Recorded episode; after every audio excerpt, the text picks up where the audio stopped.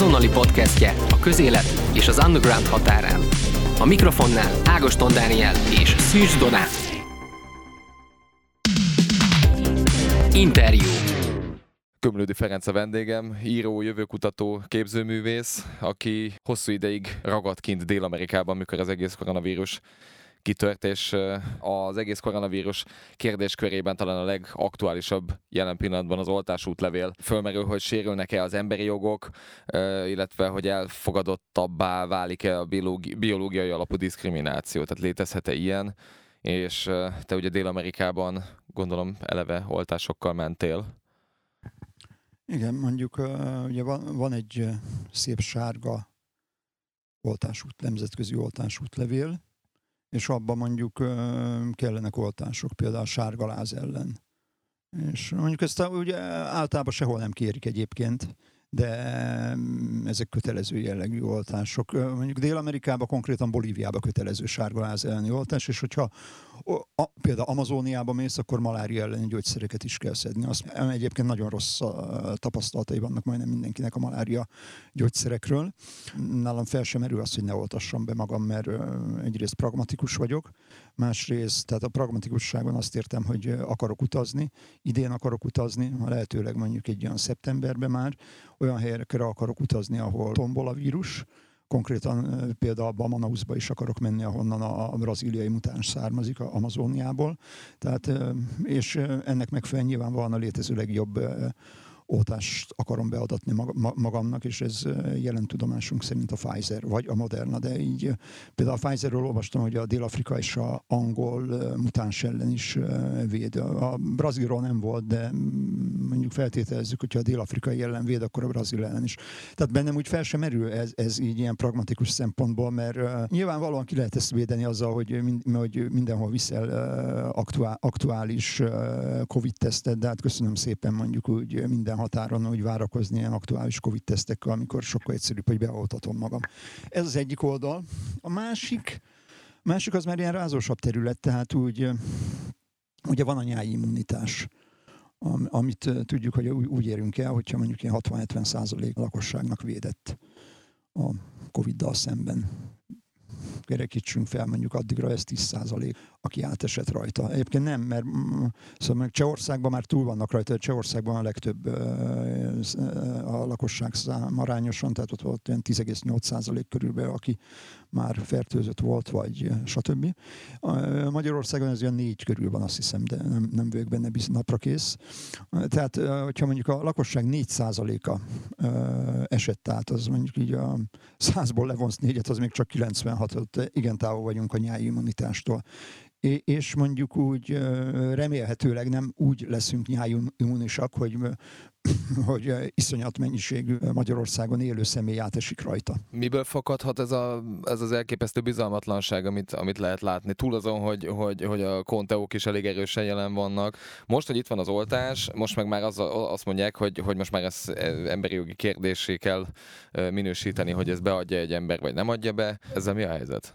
Jó, tényleg vannak a konteók, azokról egy pár szót azért beszéljünk róla, mert mindig bele lehet futni, hogy Bill Gates, meg 5G tornyok, stb. Hát erre az a véleményem, hogy ezt úgy, akinek minimális, de tényleg minimális számítástudományi ismeretei vannak, az mondjuk így két, két perc alatt úgy megcáfolható minden, minden konteó, és nem is kell hozzá különösebb szak, szaktudás. A másik pedig, hogyha ebbe a mai világba csipeket beültetni emberekbe, amikor mondjuk így a cellainfok alapján le tudnak bárkit követni bárhol, így teljesen nonsens.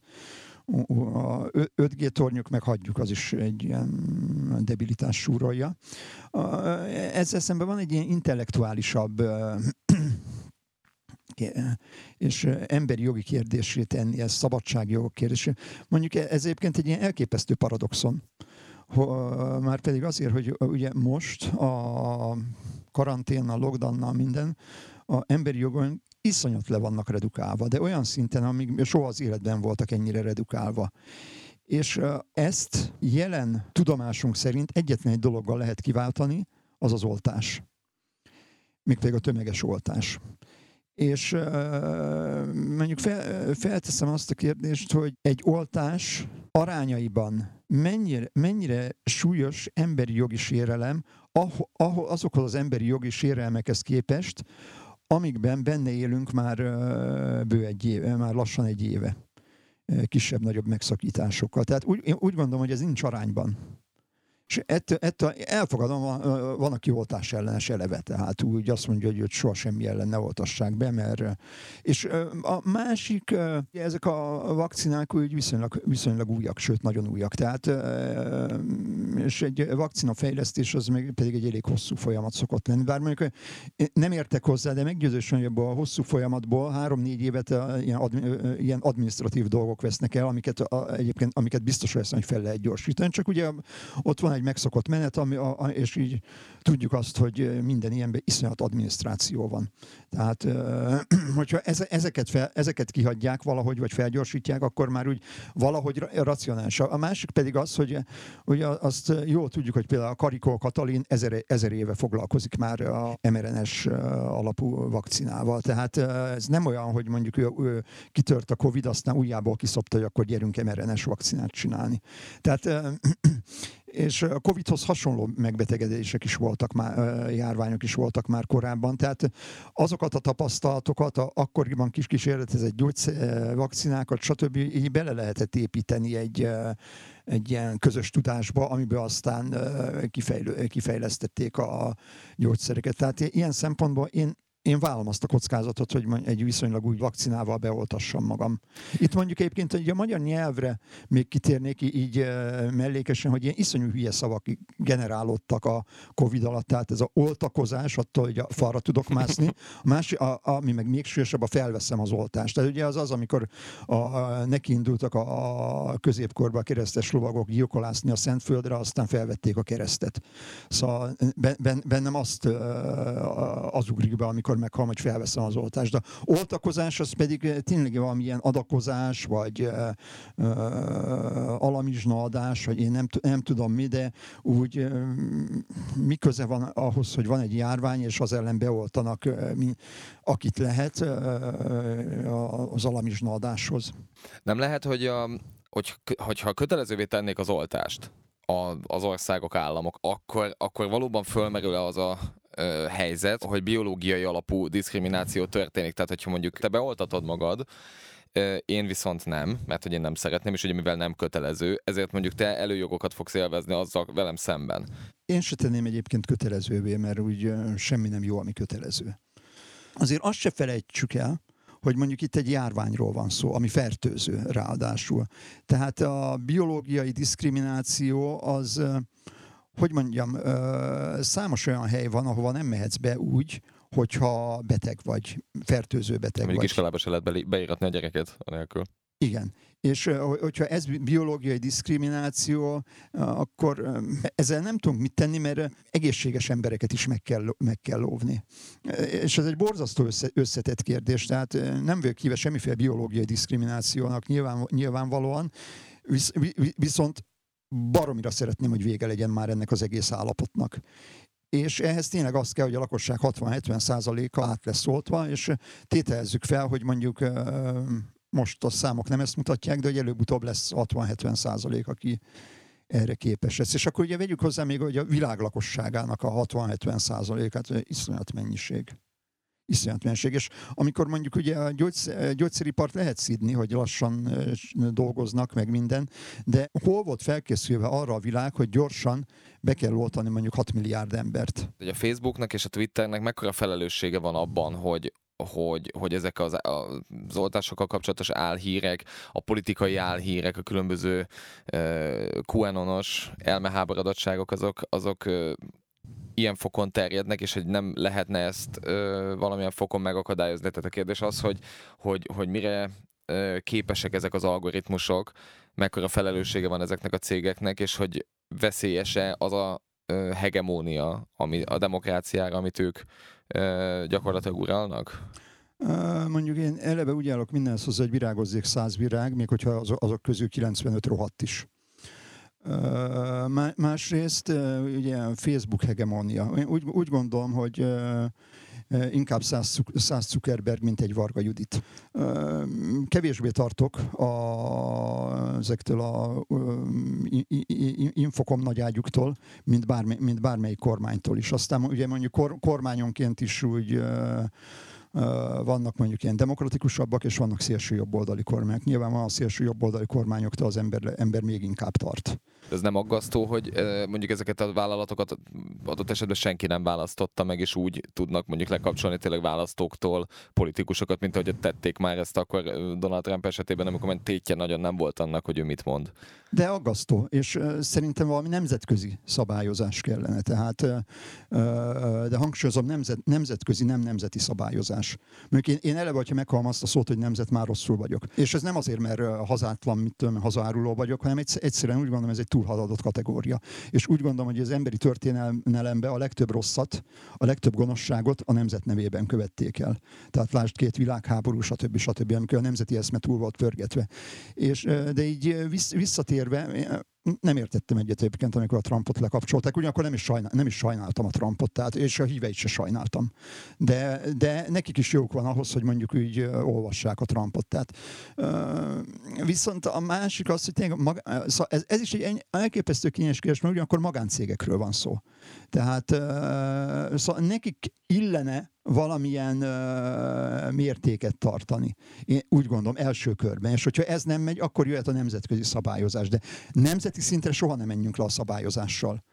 Úgy, mert egyéb, egyébként már így, mert zárjába jegyzem meg, hogy a Facebook és a Ausztrál kormány között már van valamilyen megállapodás, és folynak a tárgyalások. És a Google is másképpen állt hozzá például a Ausztrál kormányhoz, mint a, mint a Facebook.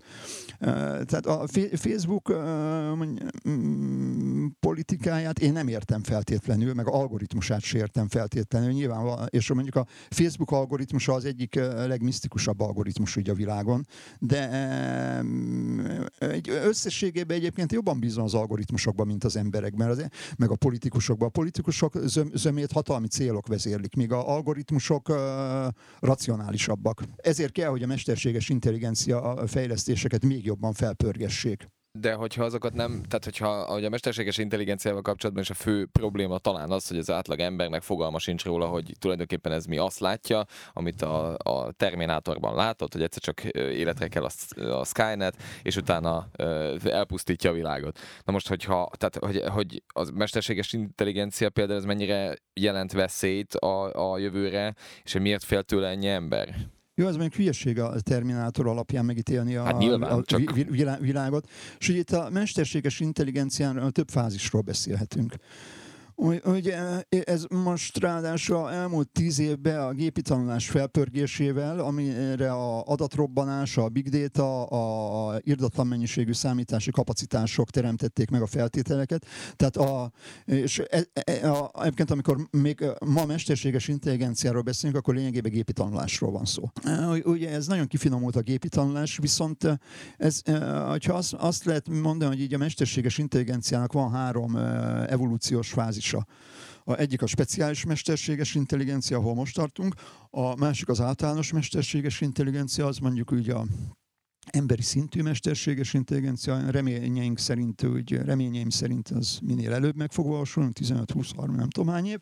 Azt, ami még kicsit távoli, ami, amitől fél, félnek így a riogatók, Hollywood, stb. stb. az a szuperintelligencia, amelyik hát már az ember nem tudja, nem, nem tudja felmérni. Attól nagyon, nagyon messze vagyunk. Szóval jelen, jelenlegi mesterséges intelligenciák ott tartanak, hogy mondjuk úgy egy-egy szűken belőtt témakörbe végeznek el valamit, ami ráadásul elég jól modellezhető, és elég, eléggé számokba sűríthető. Szóval ezért szoktam megmosogni, amikor mondjuk így egy saggó, stb. ilyen területen legyőzi az ember, persze ilyen területeken simán legyőzi az ember, de például győzze le fociba, amikor mondjuk egy cselet, cselet kell megcsinálni.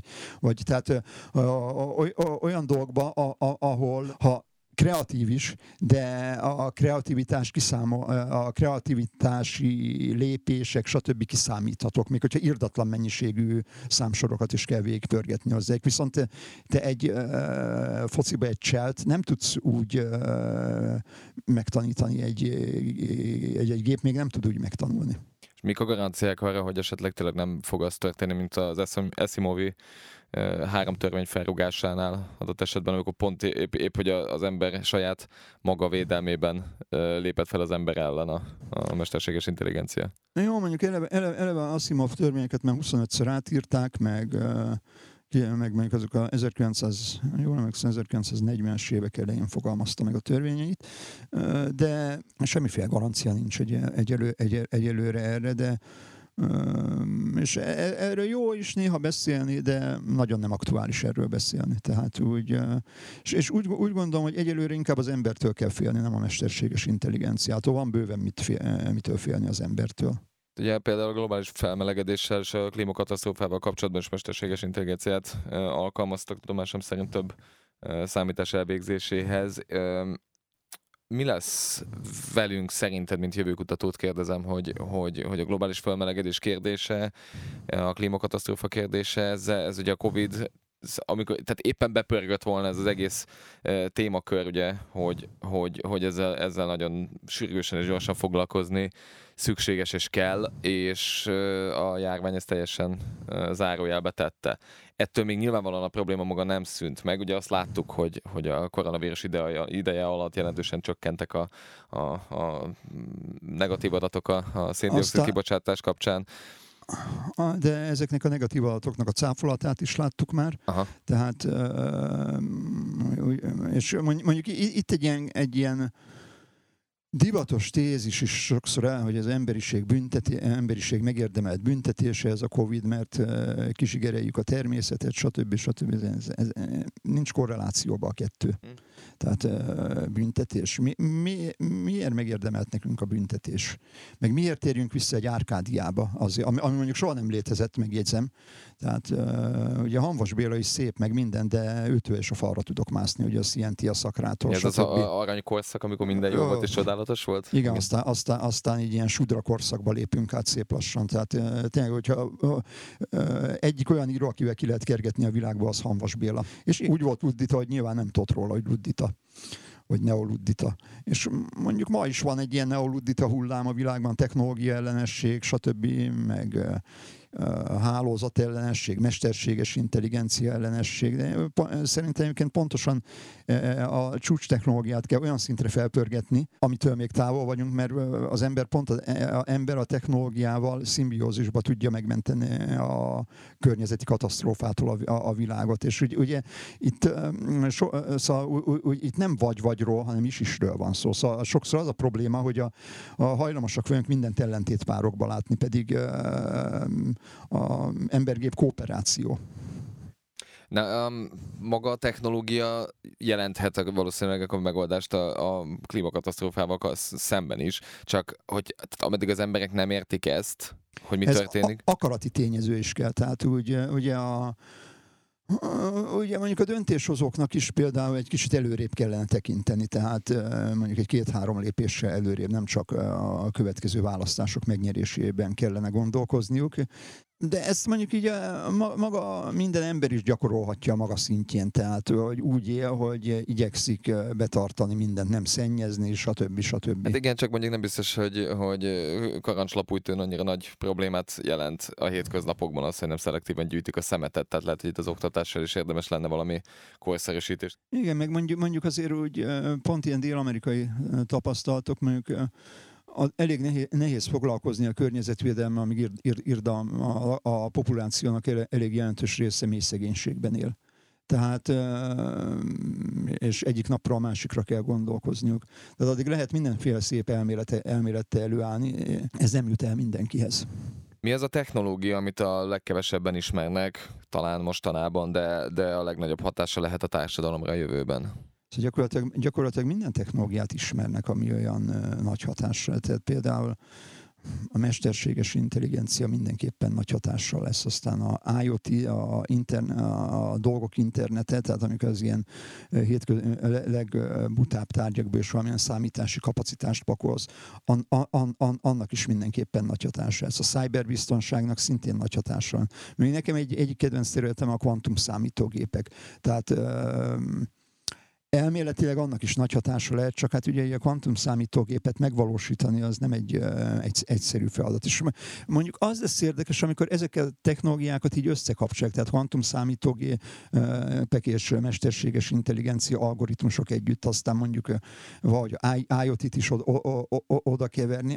Más szempontból például a 3D nyomtatáson belül van egy ilyen bionyomtatás, ami szintén nagyon érdekes. Például, ilyen élő szöveteket nyomtatnak, most legutoljára olvastam, ilyen, írtam is róla, hogy ilyen élő szöveteket, tehát lét, lét, létrehoznak ilyen hasny, has, hasnyálmirigyet élő szövetekből bionyomtatással, amit, mondjuk első körben nem arra fognak használni, hogy mondjuk helyettesítsék valakiben, viszont, akkor nem, nem azon a betegen kell letesztelni gyógyszereket, gyógymódokat, hanem a, magán a nyomaton tesztelik le a gyógyszereket, gyógymódokat, amivel mindenki jól, jól jár. Ráadásul még a bioprintinggel, 3D nyomtatással lehetővé válik, hogy így személy, személyre szabottabb, tehát hogy olyan hasnyálmirigy legyen, mint amilyen a páciensé. Tehát eb, ebbe a technológiába is nagy lehetőséget látok. Több, több ilyen technológia van, aztán ezek mennyire ismertek, mennyire nem ismertek, az, az annyira nem tudom. Jó, a mesterséges intelligenciáról majdnem mindenki hallott már, de a kvantum számítógépek meg mindenki számára egy ilyen misztikus dolog, hogy igen, nagyon érdekes, de még el, el szoktak hangzani ilyen konferenciákon olyan rossz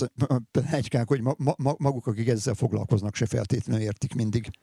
Érdemes bízni ezekben a technológiákban úgy, hogy nem értjük őket? Jogos lehet vakon megbízni mind a technológiában, mind a tudósokban? Nem nem kell vakon megbízni a technológiában, meg a tudósokban. Ugyan, ugyanakkor nyilvánvalóan jobban értenek hozzá, mint Tóth József, de és itt mondjuk egy-két mesterséges intelligens rendszerrel, egyre több ilyen rendszer van ráadásul, ami maguk a fejlesztők is megmondják adott esetben, hogy mondjuk a bemenetet értik, a kimenetet értik, de hogy közben mit csinál a mesterséges intelligencia, azt nem mindig értik.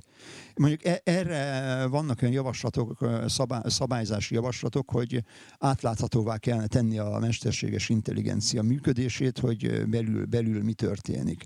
De mm, elég nehéz átláthatóvá tenni, amikor még maguk a fejlesztők, fejlesztők sértik. És mondjuk én, én ebben lát, látok egy ilyen pozitív szikrát, hogy mondjuk itt indulhat el egy olyan kreativitás, egy olyan önállósodása a gépi értelemnek, amit még nem tudunk megfejteni. Ennek lesznek majd, vagy ezt arra gondolsz, hogy, hogy, hogy lesznek a gépeknek adott esetben jogaik, mint ahogy ezt, hogyha Esimovnál voltunk, tehát az, hogy a lét miben léte az abból áll, hogy, hogy adott esetben öntudata van egy gépnek, emlékei vannak. Én, meg én tudat, öntudat, emléke, én, hát hogyha erre, erre a szintre eljutunk, valami, valamivel előtte elgondolkozhatunk a jogaikon, addig, addig szerintem felesleges. Szóval úgy persze úgy mindig szórakoztató ilyenről beszélgetni, meg nagyon jó kocsmai beszélgetés téma, de úgy a, jelen, jelen társadalmát, és ugye a következő tíz év társadalmát e, ezt szerintem még nem fogja tevőlegesen befolyásolni. Te hogy tekintesz a jövőre? Milyen reményekkel nézel rá, hogy gyakorlatilag egy Blade Runner típusú jövőbe nézünk, vagy egy, egy ultrafejlett áramvonalos jövőre? Hát én mondjuk egy ilyen transhumanista jövőképet szeretnék, szeretnék látni, megvalósulni ezzel szemben a Blade Runner is benne van, benne van a jövőben. Ez, és ahogy viszont úgy elnézem a világot és a világban tevékenykedő erőket, mm, egyőre valószínűbbnek tűnik egy Blade Runner-es folyamat. Menthető, menthet ezen a technológia valamit? Menthet persze. Nyilvánvalóan menthet, csak mi, mi, minél, minél gyorsabb fejlesztések, tehát például nanotechnológiának a felpörgetése, a mesterséges intelligencia kutatás felpörgetése, kvantum számítógép fejlesztések felpörgetése, és mondjuk a mindenkori, mindenholi államhatalom ne a saját önös céljaira próbálja felhasználni ezeket a technológiákat esetleg más, mások, el, mások ellenében. És ugye a magáncégek esetében meg tényleg, hogy mondjuk ez mondjuk egy ilyen wishful thinking, de hogy ne egyfajta világhegemóniára törekedjenek. Bár Szóval itt megint visszatérünk erre a nemzetek, nemzetek feletti kérdésre. Nekem még mindig kevésbé visszajogtató mondjuk egy Facebook uralom, mint mondjuk amikor egy katonai szuperhatalom dominálja a világot. Mitől jövőkutató egy jövőkutató? Hát mondjuk én, én, én, ebből, én úgy csöppentem, egyébként most idén nem foglalkozom annyira jövőkutatással, de én ebből úgy csöppentem be, hogy 2005 és 2010 között a Nemzeti Hírközés és Informatikai Tanácsnak a, egy, volt egy jövőkutató csoportja, öten voltunk benne, és én, én, én voltam az egyik tagja. Tehát ott, ott ilyen technológiai jövőkép, még a könyv, könyv is formájában is megjelent egyébként akkor a információs te, társadalom technológiai táblatai 2008-ban egy nagyon vaskos könyv, és előtte is érdekelt, IT-vel ezer éve foglalkozom, és mondjuk valahogy úgy, úgy belecsöppentem be, és mondjuk a legszebb még flap nem is van róla, hogy jövő kutató vagyok, úgy még a NHIT-nél dolgoztam, amikor kiküldtek egy, egy, egy egyhetes uh, prágai Unido uh, tanfolyamra, ahol így adtak ilyen szép pecsétet, a pecsétes papírt arról, hogy mit jövő kutató vagy. És, de te emellett képzőművészettel is foglalkozol, illetve hát ugye korábban a zenei elmélettel is foglalkoztam, és jelen belőle mi az, ami leköt leginkább? Jelen, jelen pillanatban mondjuk... A macskáid. A macskáim természetesen, ráadásul a Benzli bácsi idén lesz 20 éves, így fekete cica, a Leo 10 éves, ők nagyon lekötnek, ráadásul most úgy bőven van időm velük lenni. Úgy, aztán ezen kívül, úgy, úgy mondanám azt, hogy a képek, de úgy utóbbi időben nem vagyok túl kreatív, tehát most csináltam egy sorozatot, amikor évelején, évvégén, évvégén abban ilyen uh, sivatagi témák, és ugye mondjuk ezeknek a képeknek az a lényege, hogy uh, valamilyen közeg, de mindig ilyen robotok, meg ilyen, uh, szóval fiktív személyek, lényeg, majdnem, hogy ilyen deepfake figurák uh, szerepelnek, szerepelnek benne, vagy soha nem létezett személyek, vagy olyanok, akik teljesen át vannak alakítva, hogy elég nem feltétlenül, oda, nem feltétlenül a környezetbe illő figurák. És mondjuk most így a fekete fért is a színest is kombinálom. Tehát ezzel foglalkozom, aztán azon kívül utazásokat tervezek, Hát én szeretnék úgy mondjuk egy olyan szeptember körül, augusztus végén neki visszamenni Dél-Amerikába. Szerinted mikor lesz ennek realitás egyébként, hogy fel tudunk szabadulni? Év vége. Hmm. Évvége. Mondjuk, megmondom őszintén, mondjuk abba, hogy szeptemberben akarok húzni, és mondjuk, hogy áprilisig nem akarok visszajönni. Mondjuk a macskáim biztos nem fognak hiányozni, meg mondjuk ők így, így mindig kérdőjelt jelentenek, de mondjuk ki akarom, ki akarom skippelni a, izét, a kampányidőszakot itt van, tehát arra nem vagyok kíváncsi, ami itt van lesz. Akkor, mert ilyen durva kampány nem volt, mint uh, amilyen most lesz. Kömlödi Ferenc volt a vendégem, köszönöm szépen, hogy jöttél.